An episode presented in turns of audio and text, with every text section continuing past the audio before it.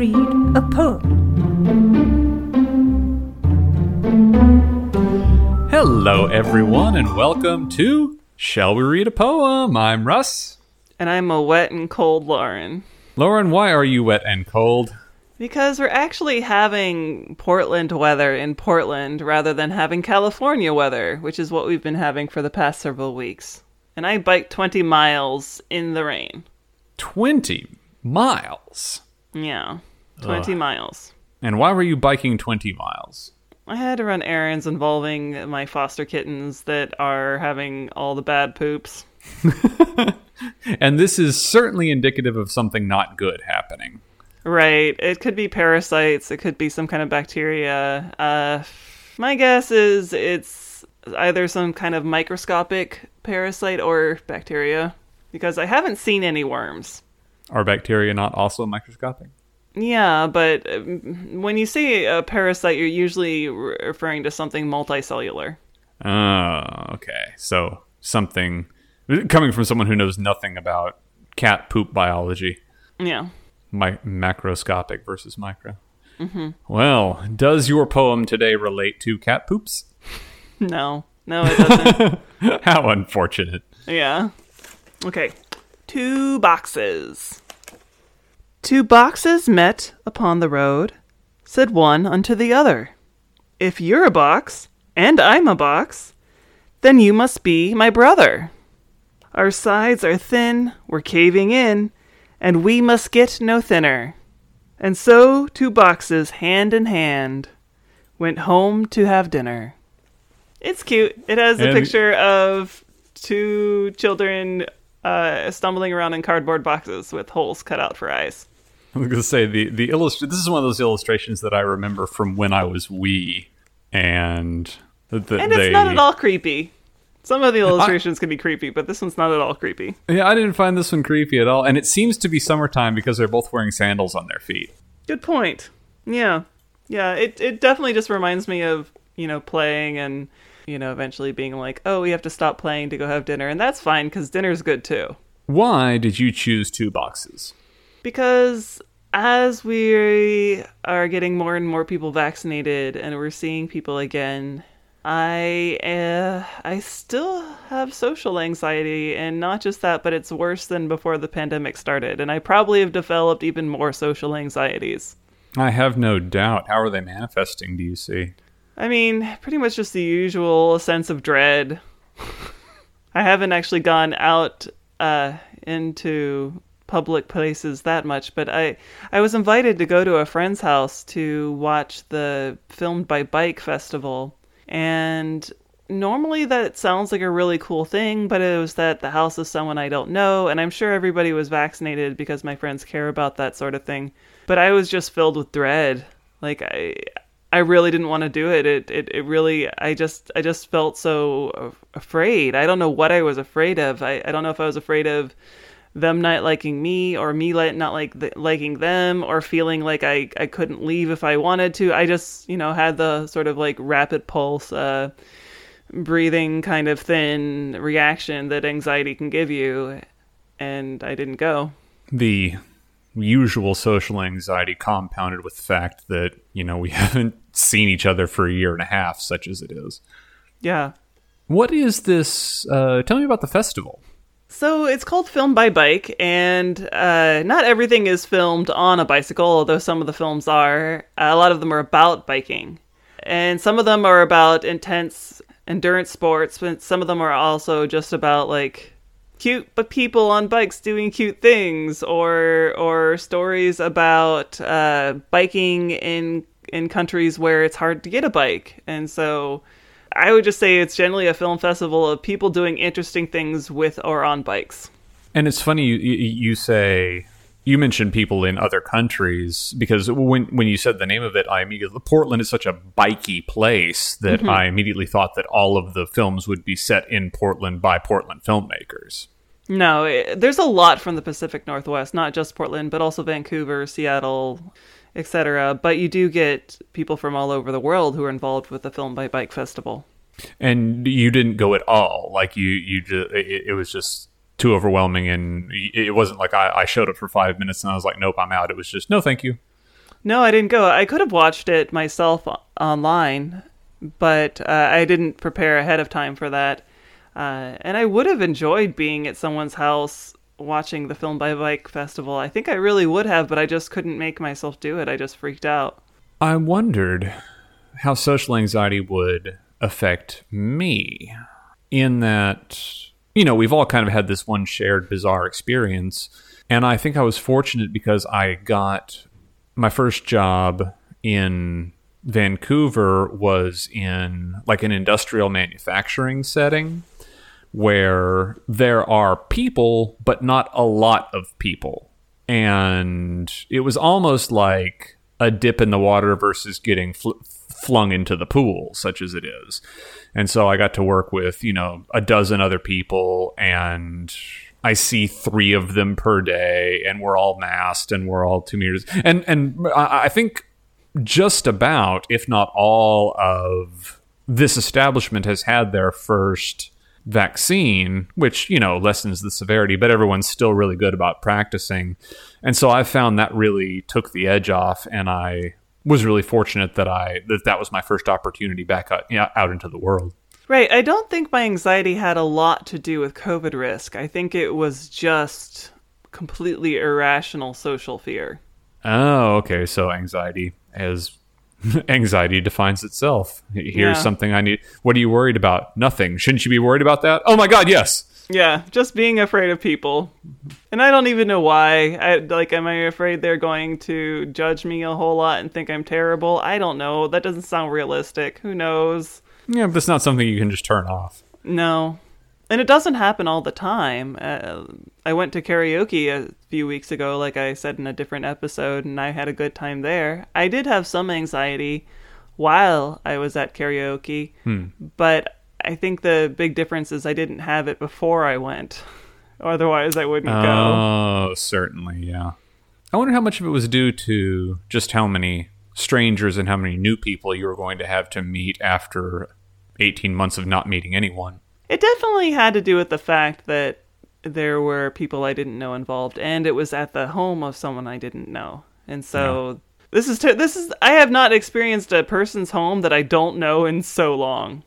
Yeah. And so here you have two boxes meeting on their way home for dinner.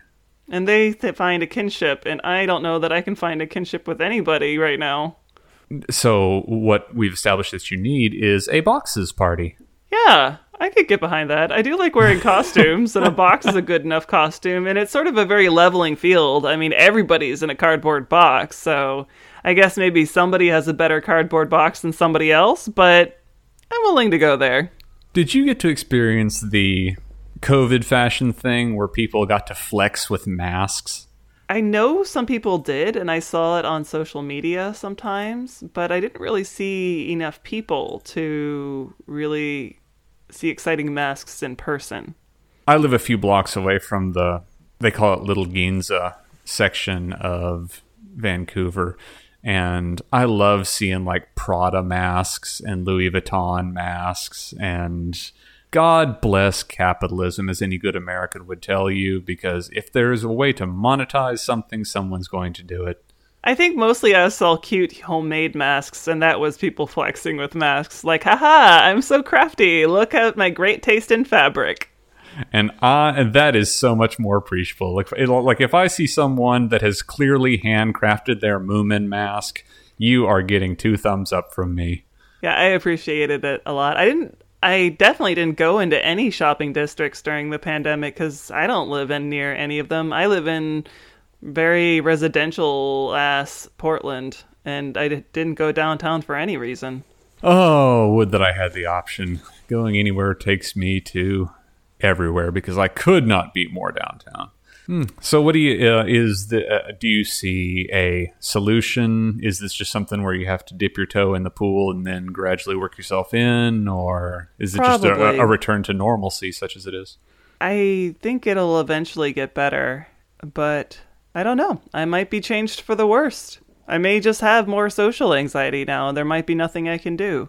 As with all things, time will tell. Mm-hmm.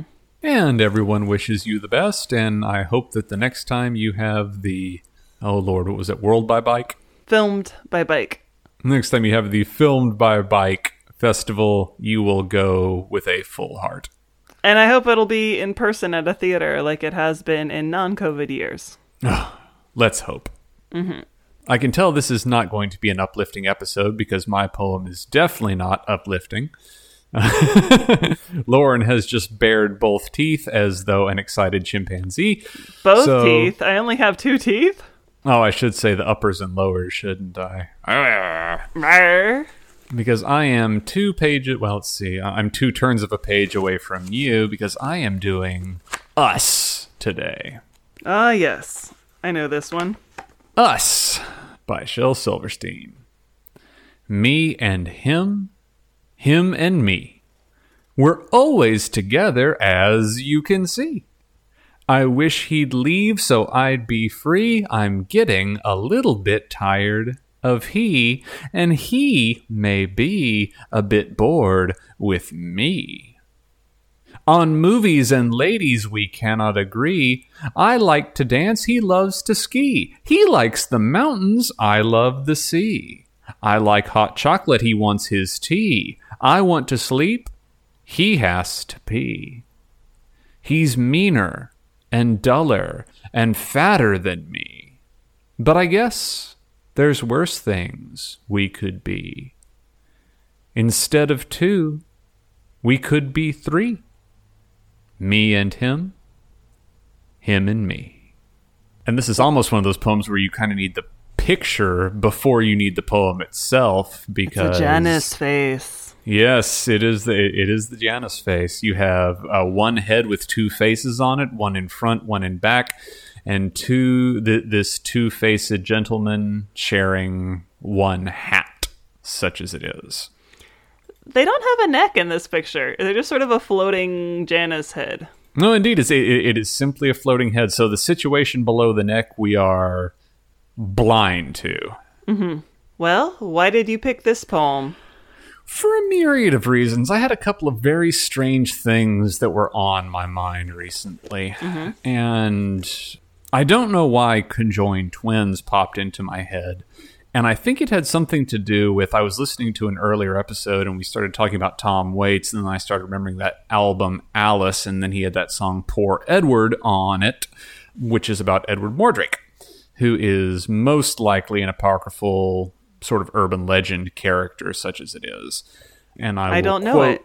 Oh, you don't? Okay, well then I mm-hmm. will quote from the Anomalies and Curiosities of Medicine, which is one of the few places where you will find any retelling of Mordrake's story.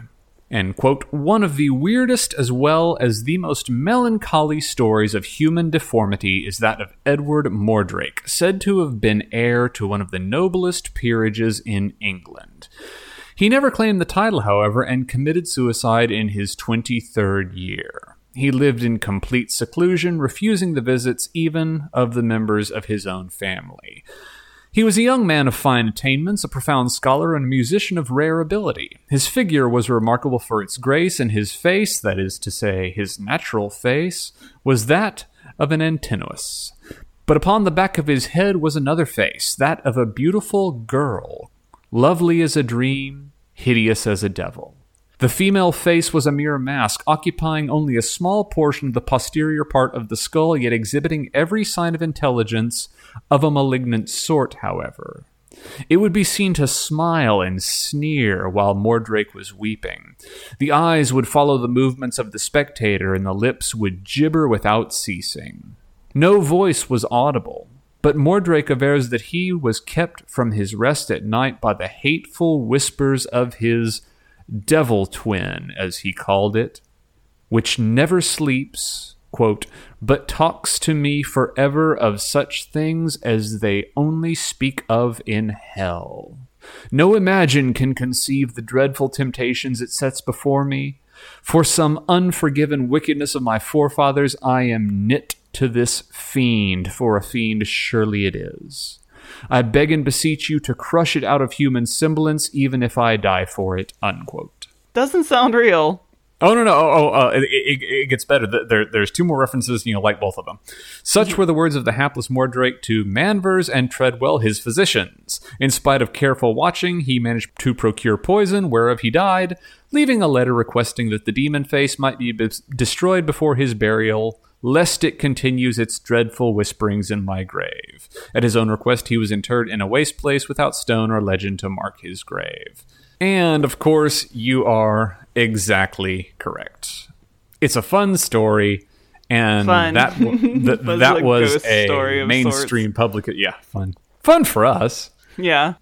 And and that was um, a mainstream publication, Anomalies and Curiosities of Medicine, which was published in 1896. However, the description of this Edward Mordrake was found uh, earlier in the Boston Post in 1895, written by fiction author Charles Lotin Hildreth, um, who described basically just human oddities without citing any sources. And then this newspaper article got wrapped up in this medical curiosities book. And as they say, history is history. Why did this come up today? Uh, because I was also thinking about the story of Abigail and Brittany Hensel. Who are they? Abigail and Pr- Brittany Hensel were, for a time, one of the more famous examples of conjoined twins. They were uh, born in 1990 and are essentially from the waist up, they are two people, and from the waist down, they are one person. Um, and I recall when I was very small, uh, because when they were born, I would have been about eight. I remember seeing one of those 2020 or Dateline specials about them. And I think I s- remember hearing of them too. Occasionally I think about them and I look them up and they seem to be doing well. Indeed, yes, and and currently they are teaching fifth grade. And I, I'm not going to, you know, if you want to dox them, I suppose that's up to you. But I'm not going to provide a lot. They are currently fifth grade teachers, such as mm-hmm. it is. Mm-hmm. And what a formative experience it would be to have a have two conjoined twins as your fifth grade teacher. It would be it would be it would be cool in some ways because you'd have two different I mean they ha- I mean these two twins must have a lot of the same life experiences because they have to be in the same place as each other. But you, they do have somewhat different personalities and somewhat different thoughts and experiences. So having two teachers is always better than having one. And indeed, how wonderful to have your own teaching assistant that was your twin. I, th- I mean, they have to get along really well, or they're having a miserable life. and and, and therein you have why I chose us and then the story of Edward Mordrake because here you have an idealized situation well not idealized I say huh, they're people like all other people but you know they uh, ostensibly don't completely hate one another Right. Well, yeah, and they they seem to be flourishing in a way that you hope people do. Yeah. The funny thing is, like, it's not like Mandrake or whatever. What was the name of the other guy? Edward Edward Mordrake Mordrake. Mordrake. It's not that they are particularly one of them is particularly evil. They just disagree about the most mundane things, which I suppose if you have a conjoined person with you, it would be pretty terrible to like all and like all the things they don't like and dis and dislike all the things they like that are that are just normal everyday things. But it's definitely not the sort of horrors you generally think of when you're coming up with these sorts of things. So you like this version of Mordrake is Shel's silly version of a horror story. Sure, and and the story in Us and the story of Abby and Brittany Hensel, uh, th- th- they're both sentient beings. Like it's not like you have one person that just has this evil parasitic twin attached to it that whispers evil at you, and there's no, from which there is no escape. Right. I think what really irritated me about Abby and Brittany H- uh, Hensel's story when I heard it, an update on it recently, was apparently they only receive one paycheck. Yeah, that made me an- angry too. I remember hearing that and being upset about it because they're doing more work than one person does, especially if Oh, they're yeah. working with small children. You, Oh, yeah. yeah, you are. One of them is is is lecturing, and the other one is watching and being like, "Hey, hey, stop that. And so much of teaching is is managing the attention of the people you are teaching. And at that they are double powered at it. Ugh. Yeah. The the the, the how is it the biggest injustice in this story comes back again to capitalism? Right. Right. I mean, money is the root of all evils and it doesn't actually have to be, but we make it that way anyway. What I'm saying is that with capitalism, so money, they're saying money is the root of all evil. Okay. It's that we, under capitalism, you wealth causes evil, whereas under other systems where wealth is shared and reciprocated, it isn't necessarily a problem. Why did I think of Star Trek at a time like this? I don't know. Uh, there was that clip from, I think it was First Contact, where Captain Picard says, "You see, unlike you, what, uh, the acquisition of wealth is no longer the defining factor in our lives." I was like, "Shut up." as soon as I get to live on a starship, I'll be holier than thou too. Yeah. yeah. I don't have a ton of to say today. I am just wet and cold and have Well, lost life's luster in the Wh- Which were dampness. the? Well, I don't think you've lost life's luster because you're surrounded by little rolling sick fur balls. just poop on everything. It smells so bad, Russ. It smells so bad. Where do they poop? Just wherever they happen to be. Uh, yes, yes, yes. The answer is yes. They're so they're at this point they're really young and they love pooping on my futon. And I have put uh, so many layers on my futon to protect it, including a waterproof mattress cover. But somehow they manage to poop and piss so skillfully they get around it. They get. All right. So, speaking of capitalism, I want to bring up the extraordinarily short poem Fish by Shel Silverstein. The little fish eats the tiny fish. The big fish eats the little fish. So only the biggest fish get fat. Do you know any folks like that? I know you were hoping I'd go off on it, but No, no, no, no, no, not on that. Because it, tools of capitalism, such as it is, Yeah. you have been very impassioned for a spell now about certain airplanes. Oh, but I don't know how it relates though.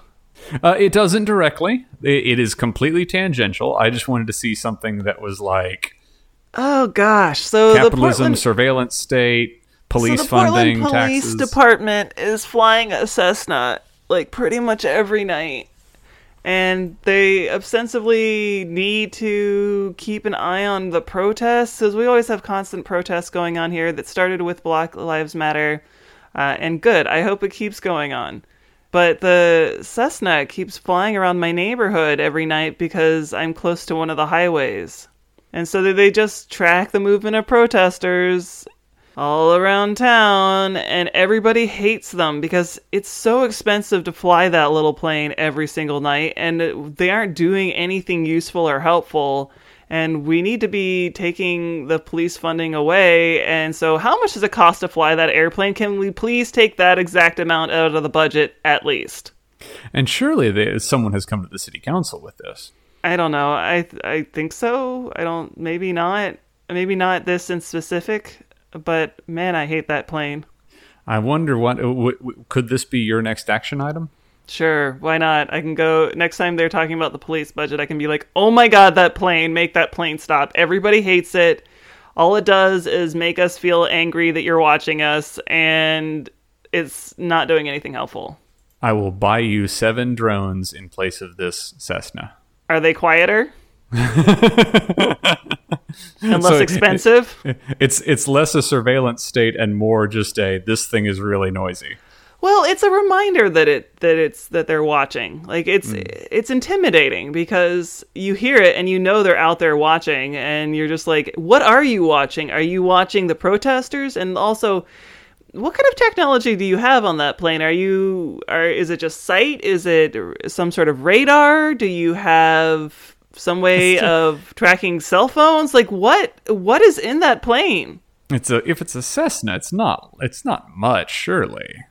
Well, it's not like they have guns or anything, but you know, it doesn't. Cessnas can hold a you know a, a fair amount of listening in equipment. anytime I hear about uh, the, the sort of Big Brother is watching us, which of course Big Brother is watching us, Oh but yeah, for sure. uh, it, when it's something like that, I have the feeling that it's just we're doing this to justify it. Well, right. I think that is what they are doing. They're they're trying to make their police. I think in part it's to inflate their police budget. Be like, oh, that's you know, we spent all this money. Look at all this money we spent. We needed it, and we spent it all because of the protests. We need that money. gotta And keep no, that we Cessna do not need that plane. We do not need that Cessna. I hate the sound of. Cessnas. I've gotten really accustomed to the sound of Cessnas, and now whenever I hear one, I'm like, even though it probably has nothing to do with the police, I hear a Cessna and I'm just full of rage. And with that, thank you for listening to Shall We Read a Poem? Bye.